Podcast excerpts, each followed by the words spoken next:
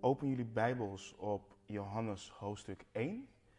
Ehm, voor de mensen die geen Bijbels hebben, we hebben leenbijbels. Als er iemand is die daar behoefte aan heeft, steek je hand op en dan uh, geven we je een leenbijbel. Zondags gaan we vers voor vers door het evangelie volgens Johannes. En vanochtend pakken we het op vanaf vers 19.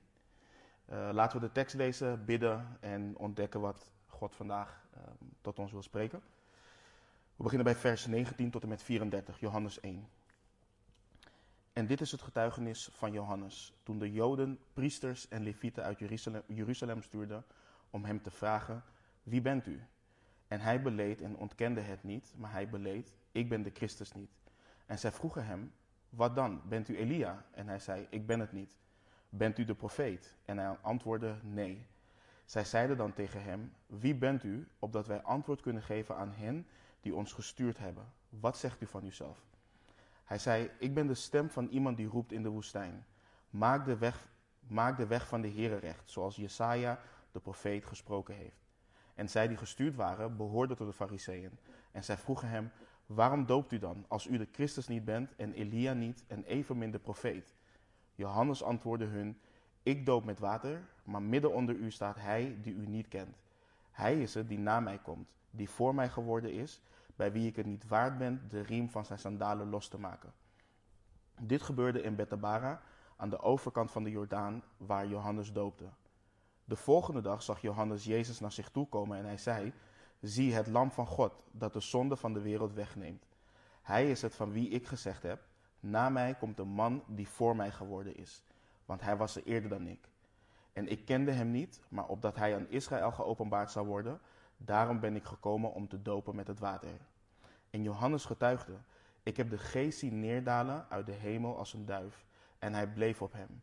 En ik kende hem niet, maar hij die me gezonden heeft om te dopen met het water, die had tegen mij gezegd: Op wie u de geest zult zien neerdalen en op hem blijven, die is het die met de Heilige Geest doopt.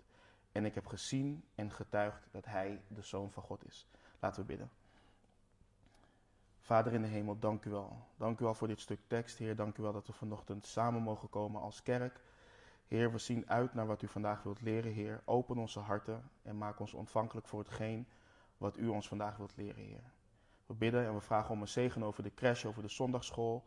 En uh, we bidden en vragen ook dat we zonder afleiding, zonder zorgen, uw woord tot ons mogen nemen. Bidden, danken en vragen u in Jezus' naam. Amen. Vorige week zijn we begonnen uh, met een korte introductie en hebben we de eerste 18 versen van het Evangelie volgens Johannes behandeld. En we hebben een aantal dingen geleerd. Um, we hebben bijvoorbeeld gezien dat Johannes dit Evangelie met een specifiek doel heeft opgeschreven. En dit doel vinden we in Johannes 20, 30 en vers 31, waar we lezen: Jezus nu heeft in aanwezigheid van zijn discipelen nog veel andere tekenen gedaan die niet beschreven zijn in het boek, maar deze zijn beschreven opdat u gelooft dat Jezus de Christus is, de Zoon van God, en opdat u door te geloven het leven zult hebben in zijn naam. Dus dit spreekt van het feit dat het doel is dat Jezus als de Christus, de Zoon van God, geopenbaard zal worden aan de lezer of de hoorder van deze woorden. En dat men zal geloven dat wat Jezus en anderen over hem getuigden waar is. En het resultaat daarvan is dat door te geloven je leven zult hebben in de naam van Jezus. En dit spreekt dus niet alleen van eeuwig leven, maar ook een getransformeerd leven hier op aarde als wedergeboren christen. Dus als, als volgeling van Christus zal je leven radicaal veranderen. Dat is het doel van dit boek. We hebben vorige week ook geleerd dat Jezus, het woord, eeuwig is. En dat hij voor de grondlegging van de wereld al bestond. Johannes 1, vers 1 leert dat het woord er in het begin al was.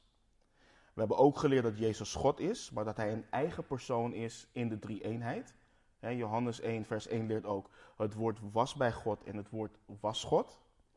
We hebben geleerd dat alles wat bestaat, wat we kennen, door Jezus gemaakt is. We hebben ook onder andere geleerd dat in Jezus het leven is en dat Hij het licht van de mensen is. En we hebben geleerd dat Hij vlees is geworden en is gekomen naar zijn schepping, maar dat zijn schepping Hem niet gekend heeft. Ze wilden niets van Hem weten. Maar we weten ook dat een deel van de mensen hem wel heeft aangenomen. En dat hij hen die in hem geloven, macht heeft gegeven kinderen van God te worden. En hier leren we dus ook dat redding komt door geloof in Jezus Christus. Niet door goede werken, niet, om niet door jezelf te presenteren als een goed persoon, maar puur en alleen door geloof in Jezus Christus. En het misschien wel belangrijkste wat we leren in de eerste 18 versen is dat de apostel Johannes getuigt dat Jezus de enig geborene van de Vader is. Jezus Christus is de Zoon van God. Vorige week hebben we ook al heel kort kennis gemaakt met Johannes de Doper. En ik gaf toen aan dat we vandaag, dus deze week, dieper zouden ingaan op Johannes de Doper en zijn bediening. En alhoewel we gaan inzoomen op wie hij was, en we in deze 16 versen veel over Johannes de Doper lezen, gaat deze tekst over niemand anders dan de Heer Jezus Christus. En ook al lijkt het dat Johannes centraal staat, het is Christus die verheerlijkt wordt in dit gedeelte. En probeer je even voor te stellen dat, ehm, dat we ons in een rechtszaal bevinden en dat de apostel Johannes net zijn pleidooi heeft gegeven over wie Jezus Christus is. Dat hebben we vorige week behandeld, de eerste 18 versen. En vervolgens zegt hij tegen de rechter, edelachtbare, ik heb nog iemand die getuigt over de Heer Jezus Christus. Ik heb nog iemand die hetzelfde getuigt van wat ik getuig. En dan begint vers 19 van hoofdstuk 1 met de woorden. En dit is het getuigenis van Johannes. Voordat we gaan lezen wat zijn getuigenis is en wat het betekent, laten we kijken naar wie Johannes de Doper is. En ook vooral kijken naar wat maakt zijn getuigenis geloofwaardig en de moeite waard om het op te nemen in het evangelie. Waarom zouden we Johannes de Doper moeten geloven? Wie is hij? Dus we gaan kijken even naar de geboorte en naar het leven van Johannes de Doper. En vervolgens gaan we verder de tekst in. Als je kijkt naar de geboorte van Johannes de Doper, het is een bijzonder verhaal op zich. Um, het, is, het is een wonder dat Johannes de Doper überhaupt geboren is. En om dit beter te begrijpen is het handig om te duiken in wat achtergrondinformatie. Johannes de Doper is de zoon van Zacharias en Elisabeth. Zacharias was een priester uit de stam van Levi. En Levi was de derde zoon van de twaalf zoons van Jacob. En uit die zonen van Jacob komen ook de twaalf stammen van Israël voort. En uit de stam van Levi komen ook Mozes en zijn broer Aaron voort. En we hebben het hier dus over dezelfde Mozes die Israël uit Egypte leidde. En Aaron die de eerste hoge priester van Israël was. En we weten dus, Zacharias was een priester. En in 1 Kronieken 23, 13 leren we dat priesters werden afgezonderd om de allerheiligste dingen tot in eeuwigheid te heiligen. Om reukoffers te brengen voor het aangezicht van de Heer, om Hem te dienen en in Zijn naam tot in eeuwigheid te zegenen. Dat is het doel, of dat was het werk van de priester. En wanneer we Zacharias voor het eerst tegenkomen in Lucas 1, dan treffen we hem ook in de tempel aan, aan het dienen. Zijn vrouw, de vrouw van Zacharias, is Elisabeth, die ook afstamt van Aaron. En Elisabeth is overigens de nicht van Maria, die ook wel de moeder van Jezus is. En Lucas 1,6, heb ik hem hier? Nee. Lucas 1,6 leert ons dat de ouders van Johannes de Doper rechtvaardig waren voor God en onberispelijk wandelden volgens alle geboden en verordening, verordeningen van de Heeren. Excuses. Dit wil niet zeggen dat Zacharias en Elisabeth zonder zonde waren, maar ze wandelden volgens Gods geboden. Ze wandelden met God. We leren ook in Lucas 1 dat Zacharias en Elisabeth geen kind hadden, omdat Elisabeth onvruchtbaar was en dat ze beiden al ook op leeftijd waren. En vervolgens leren we dat de engel Gabriel aan Zacharias verschijnt in de tempel en dat het zijn gebed was, dus het gebed van Zacharias, dat hij een zoon zou krijgen.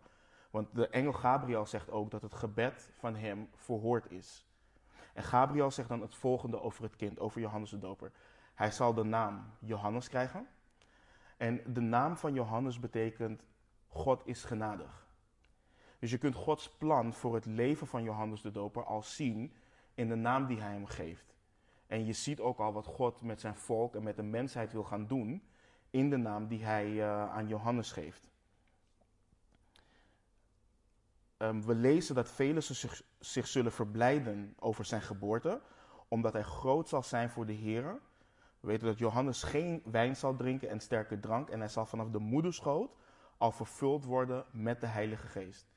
En hij zal velen van de Israëlieten bekeren tot de Heer, hun God.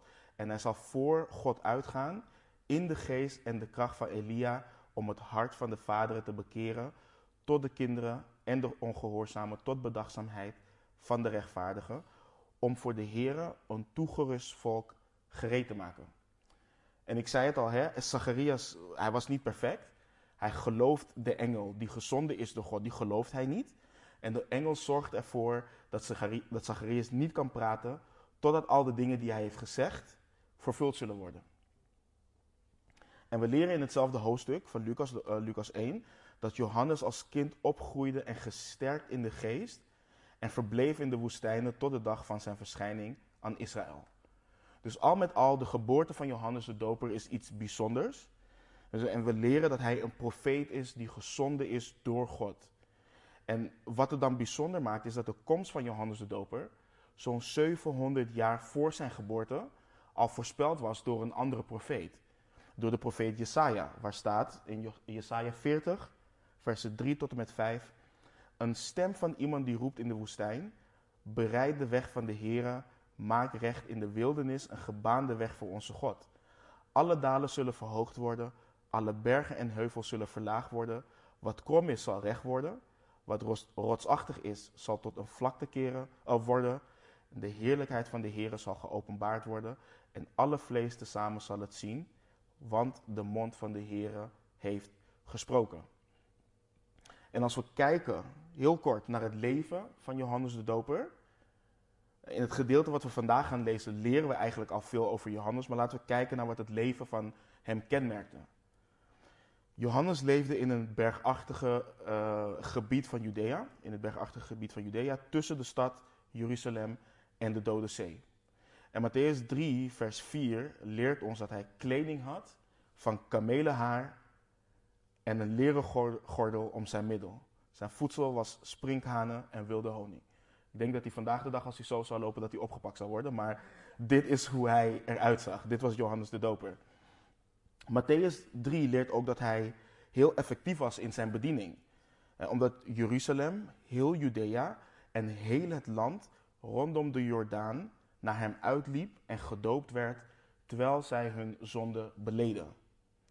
En Johannes was, was een man die niet op zijn mond gevallen was. Hij maakte de schriftgeleerden waar Jezus ook continu mee botste, maakte hij uit voor adderengebroed.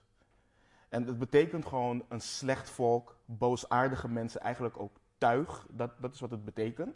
Een andere definitie van adderengebroed is ook wel boosaardige mensen die door nijd en laster het geluk van anderen vergiftigen. Dat is wat hij de schriftgeleerden noemde. Hij wees ook Herodes, een vorst, openlijk en krachtig terecht over de slechte dingen die hij deed in zijn leven. En een van die dingen was dat Herodes getrouwd was met de vrouw van zijn broer.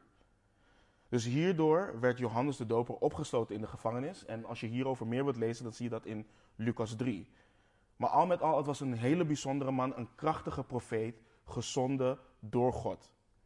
En we kunnen heel diep en ehm, het leven van Johannes helemaal uitpluizen en allerlei feitjes en weetjes uh, van hem ontrafelen. Maar het interessante is om te weten wat Johannes over zichzelf zegt. En daar hebben we dus de eerste paar versen van wat we vandaag gaan behandelen voor nodig. Dus onthoud, hè, Johannes doopte veel mensen en ging niet onopgemerkt aan de Joodse leiders voorbij. Dus ze stuurden priesters en levieten om hem te vragen wie hij was. En dat lezen we dus in vers 19 tot en met 22. En dit is het getuigenis van Johannes toen de Joden, priesters en levieten uit Jeruzalem stuurden om hem te vragen: Wie bent u? Het feit dat een menigte naar Johannes toe ging om zich te laten dopen, ik zei het net al, het ging niet onopgemerkt aan de Joodse leiders voorbij. Dus ze stuurden die priesters en levieten naar Johannes de Doper om te vragen wie hij was. En je moet je voorstellen, de boodschap van Johannes was: bekeer je, de Christus, de Christus komt eraan, het koninkrijk van God is nabij. En als een groep Joodse leiders die de schrift meent te kennen, wil je weten wie deze boodschap verkondigt. Wie is het waar al die mensen naartoe gaan? En Johannes draait er niet omheen.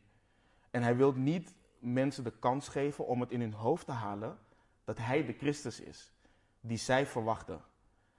Hij beleed en ontkende niet, maar hij beleed, ik ben de Christus niet.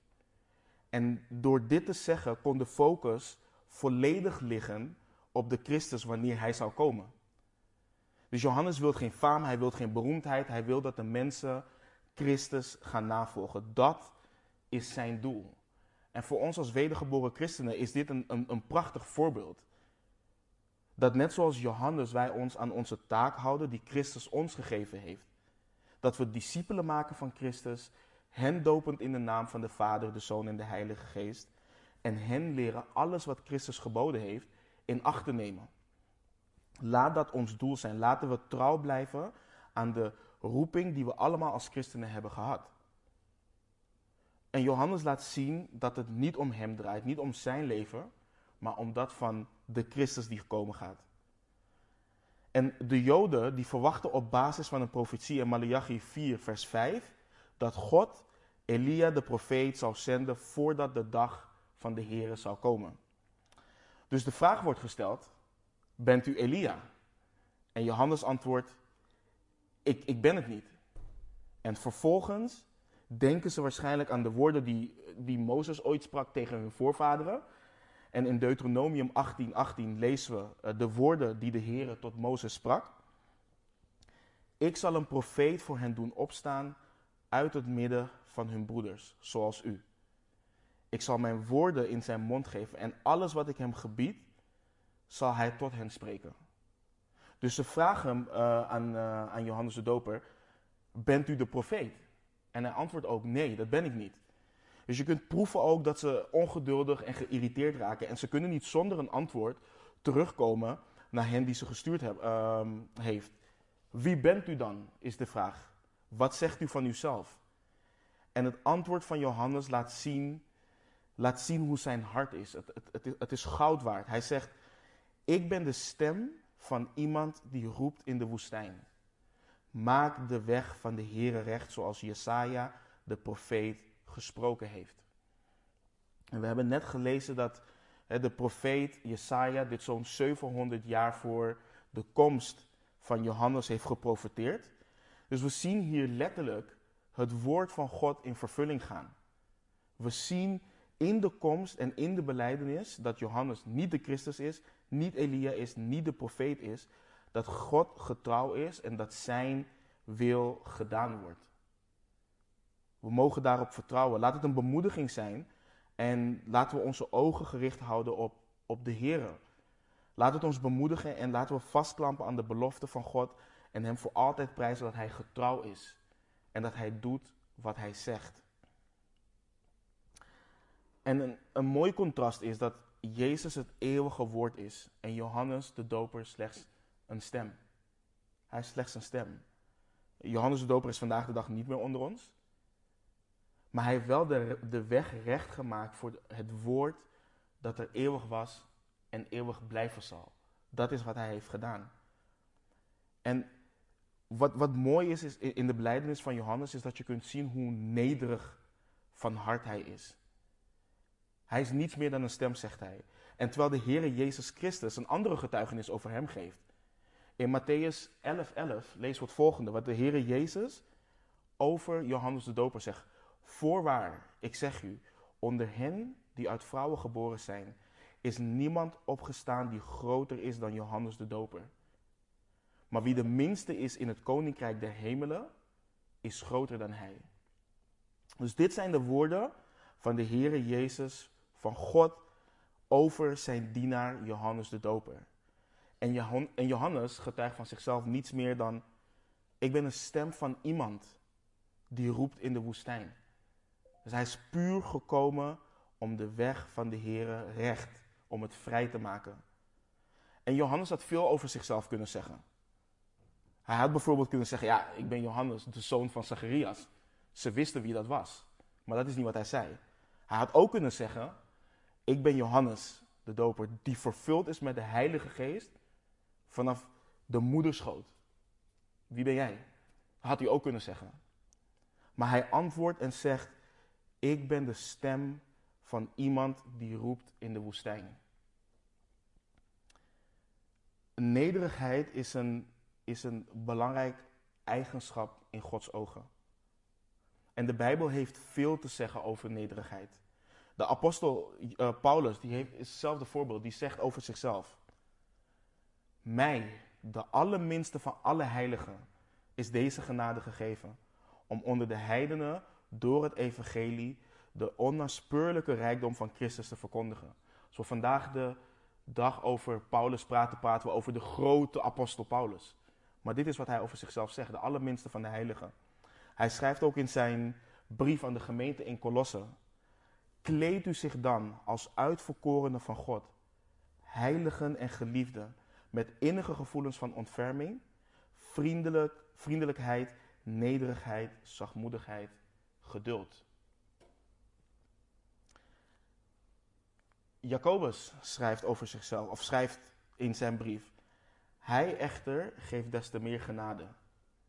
Daarom zegt de schrift: God keert zich tegen de hoogmoedigen, maar aan de nederigen geeft hij genade. En de Heere Jezus die zegt zelf in het evangelie volgens Matthäus, en wie zichzelf verhogen zal, of zal verhogen, zal vernederd, vernederd worden. En wie zichzelf zal vernederen, zal verhoogd worden. En de vraag is dan, hoe zit dat met, met jou en met mij? Wat zeggen wij van onszelf vandaag de dag? Durven wij, net zoals Johannes de Doper, zo nederig te zijn? Durven wij onszelf te vernederen voor God? Weet je, laat het ons gebed zijn van ons allen dat God ons een nederig hart geeft. Dat we mogen groeien in nederigheid. Dat is iets wat God belangrijk vindt. En de apostel uh, Johannes die gaat verder in vers 24 en 25. En hij schrijft, en zij die gestuurd waren, behoorden tot de fariseeën. En zij vroegen hem, waarom doopt u dan, als u de Christus niet bent, en Elia niet, en evenmin de profeet? Het is goed om wat achtergrondinfo te geven over de fariseeën en ook over de Sadduceeën. Dat is weer een andere groep die we later tegenkomen. Zodat we ook later beter kunnen begrijpen waarom Jezus constant met hun botste. En um, wat deze groepen ook kenmerkt of kenmerkte.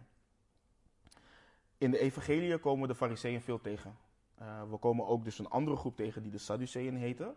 En samen vormen deze groep um, de orde die heersten in Israël. En in de tijd van Jezus was er een hoge raad van Israël, wat we kennen als de Sanhedrin. En het grootste gedeelte van deze groep werd opgemaakt uit de Sadduceeën. En de Sadduceeën bekleden meestal de wat hogere en um, machtige functies, waaronder ook de functie van hoge priester.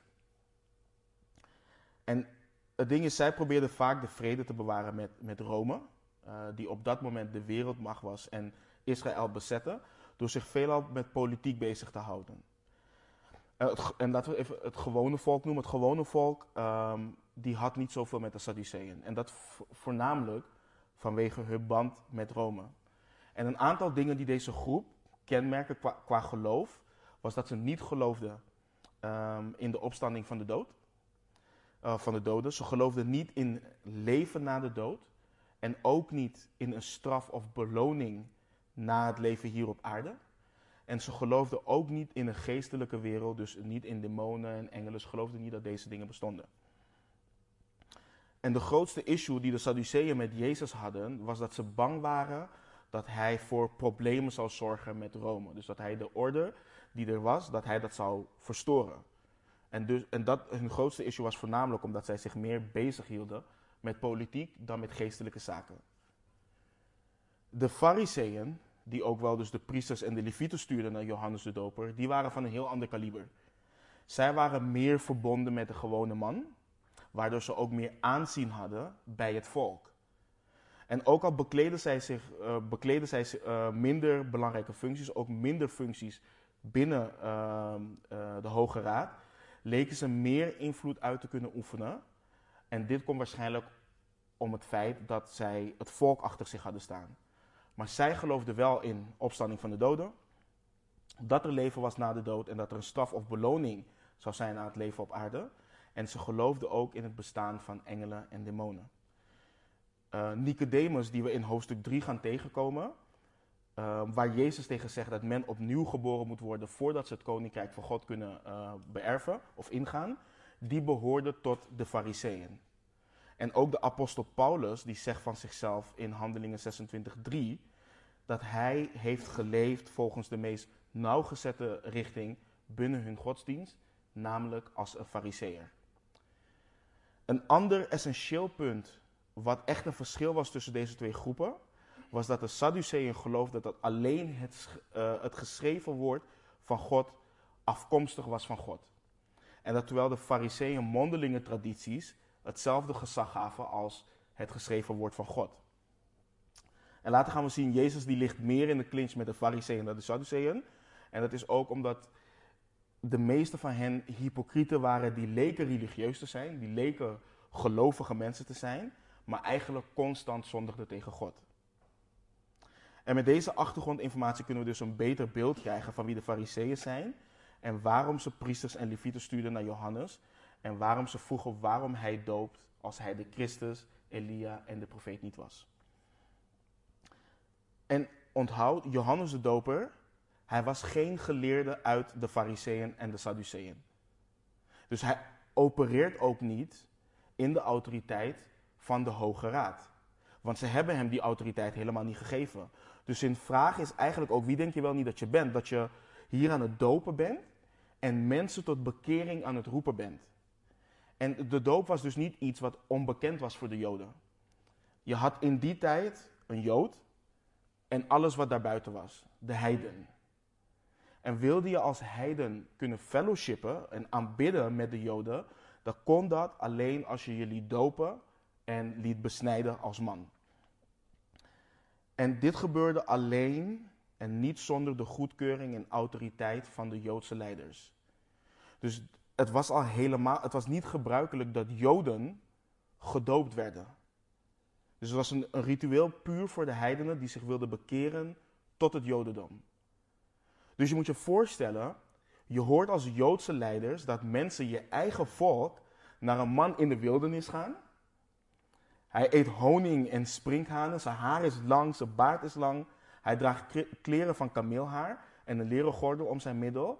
En hij roept het volk waarover jij heerst als leider om zich te bekeren en zich te laten dopen. En verkondigt ook dat de Messias eraan komt. Dus de vraag, waarom doop je als je de Christus, Elia, nog de profeet bent en je zeker ook niet een van ons bent, is ook met welke autoriteit doe je dit? En Johannes geeft een antwoord in versen 26 tot en met 28, waar staat, Johannes antwoordde, ik doop met water, maar midden onder u staat hij die u niet kent. Hij is het die na mij komt, die voor mij geworden is, bij wie ik het niet waard ben de riem van zijn sandalen los te maken. En dit gebeurde dus in Betebara aan de overkant van de Jordaan waar Johannes doopte. En Johannes blijft trouw aan zijn bediening. En wil de mensen dus wijzen op de Christus die midden onder hen staat en na hem komt. Dat is wat hij wil doen. Hij wil niemand de indruk geven dat hij belangrijk is. Dus hij zegt simpelweg: Ik doop met water. Niets meer, niets minder. Maar er ligt nog iets in het antwoord van Johannes wat we snel over het hoofd kunnen zien als we gewoon even gewoon snel lezen. Hij wil de focus op de Christus hebben, midden onder hen. En dit laat ook zien hoe geestelijk verblind deze door de fariseeën gestuurde priesters en levieten waren. Deze mannen hielden zich bezig met waarom Johannes de doper doopte, in plaats van zich bezighouden met de boodschap die hij verkondigde. Ze waren dus met alles bezig behalve met hun zonde. Ze kenden de Christus niet. Johannes maakte de weg vrij voor de Christus en zij wilden niets van de Christus weten. Ze wilden niets weten van het feit dat ze zich moesten bekeren. En daarom is het antwoord van, van Johannes zo krachtig. Hij gaat niet met ze in discussie over rituelen. Hij wil met ze praten over de Christus. En voor ons vandaag de dag is dat het belangrijkste waar je, over, waar je met iemand over kan praten. Weet je, je bent, we kunnen zo geneigd zijn om met mensen in discussie te gaan over um, dingen in de kerk, over dingen binnen het christendom. Je kunt zo opgaan in een gesprek over non-issues dat je vergeet wat de essentie is. Dat je vergeet mensen te vragen eigenlijk, hoe staat het met je zonde? Heb je je zondeprobleem? Heb je, dat, heb je daar al wat mee gedaan? Ken jij de Christus? Volg je de Christus na? Dus als volgelingen van Jezus, laten we een voorbeeld nemen aan Johannes de Doper. Laten we met mensen praten over Jezus de Christus. Johannes zegt onder, zegt, onder u staat hij die, die u niet kent. Dus het volk Israël was blind.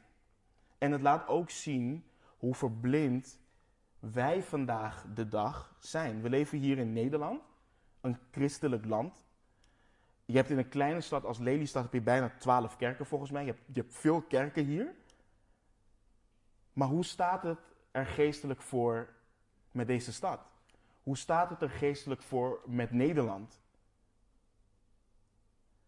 Als we een christelijk land zijn, hoe kan het dat men de Christus niet kent? Weet je, de geest van God die wandelt met mensen om hen te overtuigen van wie hij is. Maar men kent hem niet. Men wil hem niet kennen. Er zijn kerken die Christus niet kennen. Het is dus dezelfde staat waar Israël zich in bevond. Dat is ook waar wij ons vandaag de dag in bevinden. Dus laat dit voor ons een les zijn dat boven alles, boven alles wat we doen, boven alles wat we claimen, laat het voor ons zijn dat wij de Christus kennen. Laat het voor ons zijn dat wij de Christus navolgen, dat wij met Hem wandelen. Laat het niet onze getuigenis zijn dat Hij onder ons staat, maar wij Hem niet kennen. En Johannes getuigt dat hij het niet waard is de riem van zijn sandalen los te maken. In die tijd, het was de taak van een slaaf om de sandalen van zijn heer los te maken na een lange dag werken, wandelen, wat dan ook. En Johannes zegt, hij is het niet eens waard om, om dat te doen. En ik zei al aan het begin van, van de studie, alhoewel we veel over Johannes lezen in dit gedeelte, gaat dit gedeelte over God. Het gaat om de Christus.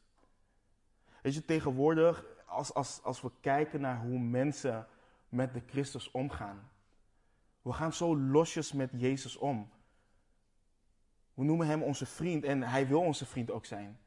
Maar we doen het op zo'n oneerbiedige manier. We noemen hem, als we kijken bijvoorbeeld straattaal, onze mattie. En soms lijkt het alsof we vergeten zijn wie de Christus is. We maken hem een man die verlangt naar onze acceptatie. En lees wat Johannes schrijft over hem. Ik ben het niet waard de riem van zijn sandalen los te maken. Weet je, het zou ons moeten doen sidderen, beven van ontzag wanneer wij over God praten. En ja, God is liefdevol. God is genadig. Hij is geduldig. Hij is zachtmoedig. Ja, maar Hij is God. Hij is een heilig God. Lees de reactie bijvoorbeeld van de ouderlingen in, in het boek Openbaring op de Christus. En telkens wanneer de dieren heerlijkheid, eer en dank brachten aan Hem die op de troon zat en die leeft in alle eeuwigheid, wierpen de 24 ouderlingen zich neer voor Hem die op de troon zat aanbaden hem die leeft in alle eeuwigheid en wierpen hun kronen neer voor de troon en zeiden, U bent het waard, heren, te ontvangen de heerlijkheid, de eer en de kracht, want U hebt alle dingen geschapen en door Uw wil bestaan zij en zijn zij geschapen. Dit is de Christus. Dit is de Christus. En mijn vraag aan jou, aan mezelf ook. Hoe kijk jij, hoe kijk ik naar Christus? Wat zeg ik van Christus? Is Christus mijn Heer? Heb ik een nederig hart jegens Christus? Dit hele gesprek tussen Johannes en de priesters en de levieten, dit, vond plaats, plaats in Bethabara aan de overkant van de Jordaan, dus waar Johannes doopte. De exacte locatie van, is vandaag de dag niet bekend. Het enige wat we weten is dat het aan de overkant van de Jordaan is. Verder weten we, weten we niks. Maar als we verder gaan naar de volgende dag, in versen 29 tot en met 31, lezen we de volgende dag zag Johannes Jezus naar zich toe komen en hij zei: Zie het lam van God, dat de zonde van de wereld wegneemt. Hij is het van wie ik gezegd heb: Na mij komt een man die voor mij geworden is. Want hij was er eerder dan ik. En ik kende hem niet, maar opdat hij aan Israël geopenbaard zou worden, daarom ben ik gekomen om te dopen met water. Uit vers 29 kunnen we de conclusie trekken dat Jezus niet bij het gesprek was tussen Johannes de doper en de priesters en levieten. Maar hier komt een, een krachtig getuigenis. Johannes ziet Jezus naar zich toe komen en zegt: Zie het lam van God dat de zonde van de wereld wegneemt. En dit vers is weer zo'n vers, net zoals vorige week in vers 14, waar je een hele preek over kan geven. Je kunt dit vers zo ontleden. Er zit zoveel rijkdom hier. Johannes de Doper noemt Jezus het lam van God dat de zonde van de wereld wegnemen, wegneemt. Ik weet niet eens waar je moet beginnen, maar Israël leefde in deze tijd dus onder heerschappij van de Romeinen. De Joden dachten dat hun grootste probleem Rome was. Dat dachten ze. En ze vroegen dus of Johannes de Christus was. Want ze, zij hadden de hoop dat de Christus hun kwam verlossen van de tirannie van Rome. Dat was hun hoop. Ze verlangden naar een profeet en een koning, iemand die hun kon leiden in de strijd tegen Rome. Ze waren niet op zoek naar een priester, daar hadden ze genoeg van. Ze hadden, niet genoeg, ze hadden, ze hadden geen behoefte aan een priester die hun kon verlossen van hun zonde. Want nogmaals, ze dachten dat Rome hun grootste probleem was. Ze dachten dat ze goed waren, rechtvaardig, heilig voor God leefden. Alle traditie, alle hypocrisie, ze dachten echt dat ze God behaagden met hun godsdienst. En daarom maakt de uitspraak zie het lam van God zoveel impact. Kijk, hij presenteert hun niet de Christus, hij presenteert hun het lam van God dat de zonde van de wereld wegneemt. Dus God liet hun door Johannes de Doper zien dat ze het lam nodig hadden. Niet een politieke leider die hun kon verlossen van Rome. En vandaag de dag is het niet veel anders. Weet je, de wereld van vandaag die wil Jezus accepteren als een rebel die de status quo uitdaagde. Ze accepteren of ze willen Jezus accepteren als een wijs man die goede dingen heeft gezegd. Maar men wil Jezus Christus niet accepteren als het lam van God dat de zonde van de wereld wegneemt. Want als men dat doet, dan moet men gaan inzien en erkennen dat de wereld een zondeprobleem heeft. Dat is wat men dan moet gaan erkennen. Dat men een zondaar is. En men wil niet bezig zijn met zonde. Hoe vaak heb je wel niet over Jezus Christus met iemand gesproken? Oh, goed. Oh, wat mooi. Totdat je bij het zondeprobleem komt. En dan wil men gewoon niet meer horen. En dan is, ja, wie ben jij om mij een zondaar te noemen? Weet je, men denkt dat vandaag de dag Geert Wilders, Mark Rutte, dat, dat dat hun grootste probleem is. Dat die mannen het land niet goed runnen, dat dat het probleem is van Nederland, van de wereld. Men denkt dat de continue stijging van hun zorgverzekering, dat dat het probleem is. En begrijp me niet verkeerd, het is een probleem. Maar dat is niet het grootste probleem van, van de mens. Het probleem van de mens is wat het lam van God wegneemt. De zonde van de wereld, de zonde van jou en van mij. En weet je, mogen we de Heer eeuwig dankbaar zijn voor het feit dat Hij ons het lam heeft gegeven die onze zonde kan wegnemen. Dat er een oplossing is voor ons probleem. Dat we nieuw gemaakt kunnen worden, dat nieuw gemaakt kan worden wat gebroken is. Jezus Christus, het lam van God. En Jesaja, de profeet, die schreef hierover in Jesaja 53, vers 7. Toen betaling geëist werd, werd hij verdrukt. Maar hij deed zijn mond niet open. Als een lam werd hij ter slachting geleid. Als een schaap dat stom is voor zijn scheerders, zo deed hij zijn mond niet open. Jezus was het ware lam. het ware offer gegeven door God. Het offeren van lammeren, en dat is een, een, een goede om dat mee te nemen voor onze beeldvorming. Het offeren van lammeren had een significante rol in het leven van de Joden. Um, weet je, met die uitspraak dachten de Joden ongetwijfeld aan het paaslam. Weet je, het, paasfeest naderde en was een van de belangrijkste feestdagen van de Joden. En het herinnerde hen aan de tijd waarin God het Joodse volk uit de slavernij uh, in Egypte bevrijdde. Dus toen God door Mozes Farao beval om zijn volk te laten gaan en Farao weigerde, werd Egypte geplaagd door, of, uh, getroffen door tien plagen. En bij plaag nummer 10, wat we in Exodus 12 lezen, moesten de Joden een lam zonder gebreken doden en het bloed aanbrengen aan de beide deurposten en bovendorpen van het huis. Zodat de engel des doods de huizen met, dus de huizen met het uh, bloed bestreken zal overslaan.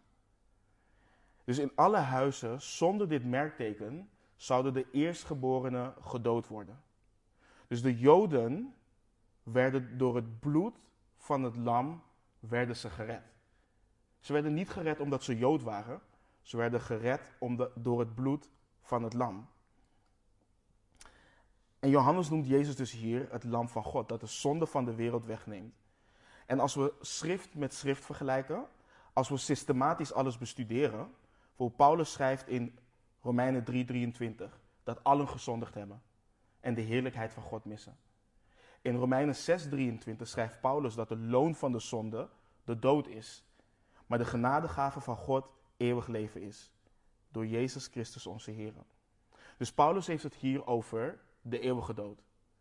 En in 1 Korinthe 5, vers 7 lezen we dat Jezus het paaslam is. En als we gaan naar openbaring, vers 5, of openbaring 5, vers 9, lezen we dat de 24 ouderlingen een lied zingen voor het lam. U bent het waard om de boekrol te nemen en zijn zegels te openen, want u bent geslacht en hebt ons voor God gekocht met uw bloed uit elke stam, taal, volk en natie. Dus het offersysteem was een voorschaduw van het werk dat Jezus Christus, het lam van God aan het kruis, voor jou en voor mij zou doen. Jezus, het lam van God, is voor jou en voor mij geslacht, heeft gebloed aan het kruis en heeft ons gekocht met zijn bloed. Hij heeft ons gered van de dood. En net zoals de Israëlieten gered zijn door het bloed van het lam, wordt een ieder die gelooft in Christus, het lam van God, gered van de eeuwige dood door zijn bloed. En een, een ander bijzonder ding is, het offer in het offersysteem van de Joden kon de zonde van de mens slechts bedekken. Het kon het alleen bedekken, het kon het niet wegnemen. En Johannes zegt dat Jezus de zonde van de wereld wegneemt. Hij bedekt het niet alleen, hij neemt het weg. Dit houdt in dat wanneer God naar jou als wedergeboren christen kijkt, hij geen zonde meer ziet. Hij denkt niet meer aan jouw zonde. Hij verwijdert ze zo ver als oost en west van elkaar gescheiden zijn. Dus laat het een bemoediging voor een ieder van ons zijn dat God niet meer aan onze zonde denkt. En laat het ons aansporen tot het leven van een heilig leven. Een leven, van, een leven vrij van de slavernij van de zonde. Een leven met de overtuiging dat de dag dat we onze Heer zullen ontmoeten, we de zekerheid hebben dat we met Hem de eeuwigheid zullen doorbrengen. Wat ook belangrijk is om, om te noemen, dat Johannes hiermee, hiermee niet zegt dat iedereen vergeven is. Dat is niet wat Johannes zegt. Het offer van Christus was genoeg om voor de zonde van iedereen te betalen. Maar alleen zij die in Christus geloven, zij die het offer van God hebben aangenomen, zij worden vergeven voor hun zonde. Hun zonde wordt weggenomen en aan hun zonde zal God niet meer denken. Dus mocht jij God niet kennen, mocht je nog niet geloven in Jezus Christus, spreekwoordelijk gezien, smeer het bloed van Christus op de deurposten van je hart. Geloof in Christus. Neem Hem aan als jouw redder en verlosser. De redder die redt van de dood, de verlosser die vrijmaakt van de slavernij van de zonde. En wees niet zoals de Joden die niet bezig waren met hun zonde. Weet je, zij wilden een koning. Maar voordat ze de Messias als koning op zijn troon konden accepteren, moesten ze hem als het lam op het altaar accepteren. Dat is wat ze als eerste moesten doen. En dit klinkt heftig, maar totdat het zondeprobleem in jouw leven niet opgelost is, totdat je niet zeker weet of je vergeven bent voor je zonde, doet niets anders ertoe. Dit is het belangrijkste wat we kunnen adresseren in ons leven. Of we vergeven zijn voor onze zonde. Johannes maakt nog een keer een statement dat Jezus na hem komt, maar voor hem geworden is. Want hij was er eerder dan Johannes. Hij zegt hier twee dingen. Ik ben dus slechts gekomen, ik ben, ik ben er slechts om de weg vrij te maken voor de Christus. Hij maakt dus continu duidelijk dat hij niet belangrijk is. Hij is niemand behalve een stem. En hij maakt ook duidelijk, wat we vorige week ook al hebben gelezen, dat Christus er altijd al geweest is. Want we weten dat Johannes de Doper menselijk gezien zo'n zes maanden ouder is dan Jezus Christus. Dus hij verwijst hier weer naar de eeuwigheid van Christus die er al eerder was. En Johannes zegt dat hij hem niet kende. Weet je, het is speculeren of Johannes en Jezus elkaar pas op dat moment ontmoet hebben, aangezien ze ook familie van elkaar waren. Maar ik geloof dat Johannes hiermee bedoelt dat hij Jezus niet kende als de Messias, als de Christus. En daarom legt hij in versen 32 tot en met 34 ook uit hoe hij wist dat Jezus de Christus is. We lezen en Johannes getuigde, ik heb de geest zien neerdalen uit de hemel als een duif en hij bleef op hem. En ik kende hem niet. Maar hij die mij gezonden heeft om te dopen met water, die had tegen mij gezegd, op wie u de geest zult zien neerdalen en op hem blijven, die is het die met de Heilige Geest doopt. En ik heb gezien en getuigd dat hij de Zoon van God is.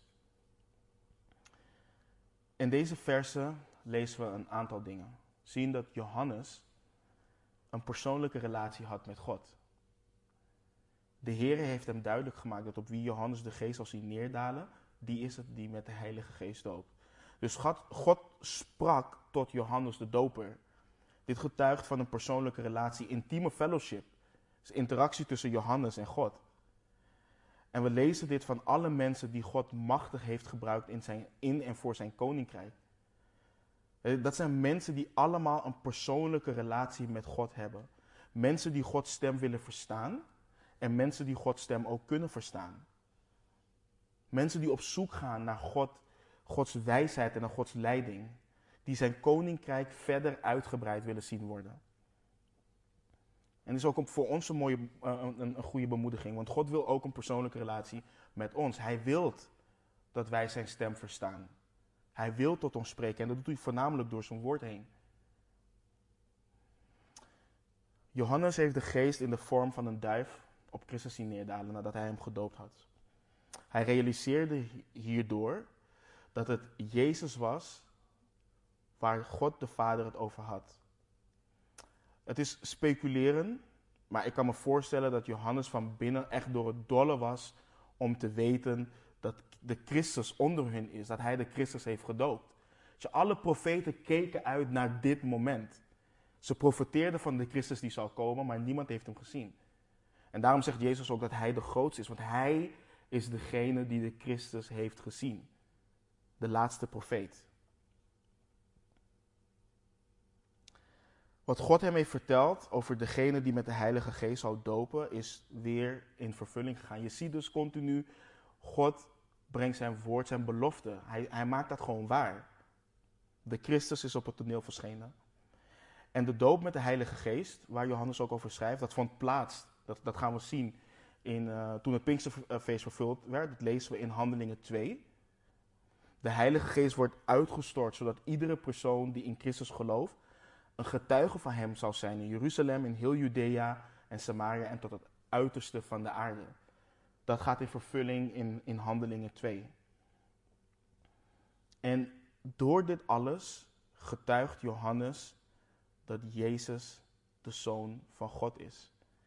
En aan het begin gaf ik aan wat de reden van dit boek is. Dat we geloven dat Jezus de Christus is, de Zoon van God. Dus de apostel Johannes, die heeft vorige week getuigd over de enige geboren van de Vader, komt vandaag weer met de andere getuige, Johannes de Doper. Die getuigt ook weer dat Jezus de Christus is, de Zoon van God. En weet je, ik, ik, ik vind het prachtig om te zien wat, wat je ziet is dat Gods woord niet ledig terugkeert. Wat hij zegt, dat gebeurt ook. En je ziet ook dat het doel wat hij heeft met dit boek, dat we dit continu terug gaan zien. Dat er continu getuigd gaat worden van het feit dat Jezus de Zoon van God is. Zo hebben we vandaag hebben we naar veel gekeken, we hebben naar een aantal dingen gekeken. We hebben veel geleerd over Johannes de Doper. Maar zoals ik al zei, in dit gedeelte gaat het vooral over Jezus, Christ, over Jezus Christus, over de Zoon van God.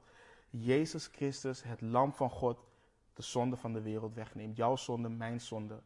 De zonde van een ieder die gelooft in Jezus Christus. En we gedenken vandaag ook wat Christus voor ons gedaan heeft. We vieren avondmaal. Ehm, we gedenken dat zijn lichaam voor ons gegeven is. Dat zijn bloed voor ons vergoten is. En als jij dit gelooft, de elementen die staan daar op de balie, dan kun je daar gewoon van nemen. We hanteren geen lidmaatschap. Je hoeft niet gedoopt te zijn in deze kerk of wat dan ook. Als jij gelooft dat Jezus de Christus is, neem van de elementen. En neem dit moment om te reflecteren op wat het Lam van God voor jou gedaan heeft. Vraag God bijvoorbeeld om te groeien in nederigheid. Vraag Hem voor vrijmoedigheid om mensen te wijzen op de Christus, zoals Johannes de Doper dit zo mooi deed. Vraag Hem wat er op je hart ligt. De Bijbel leert ook op wie op onwaardige wijze dit brood eet of drinkt van de Heer, schuldig is aan het lichaam van de Heer. Dus beproef jezelf, beproef je hart ook hierin.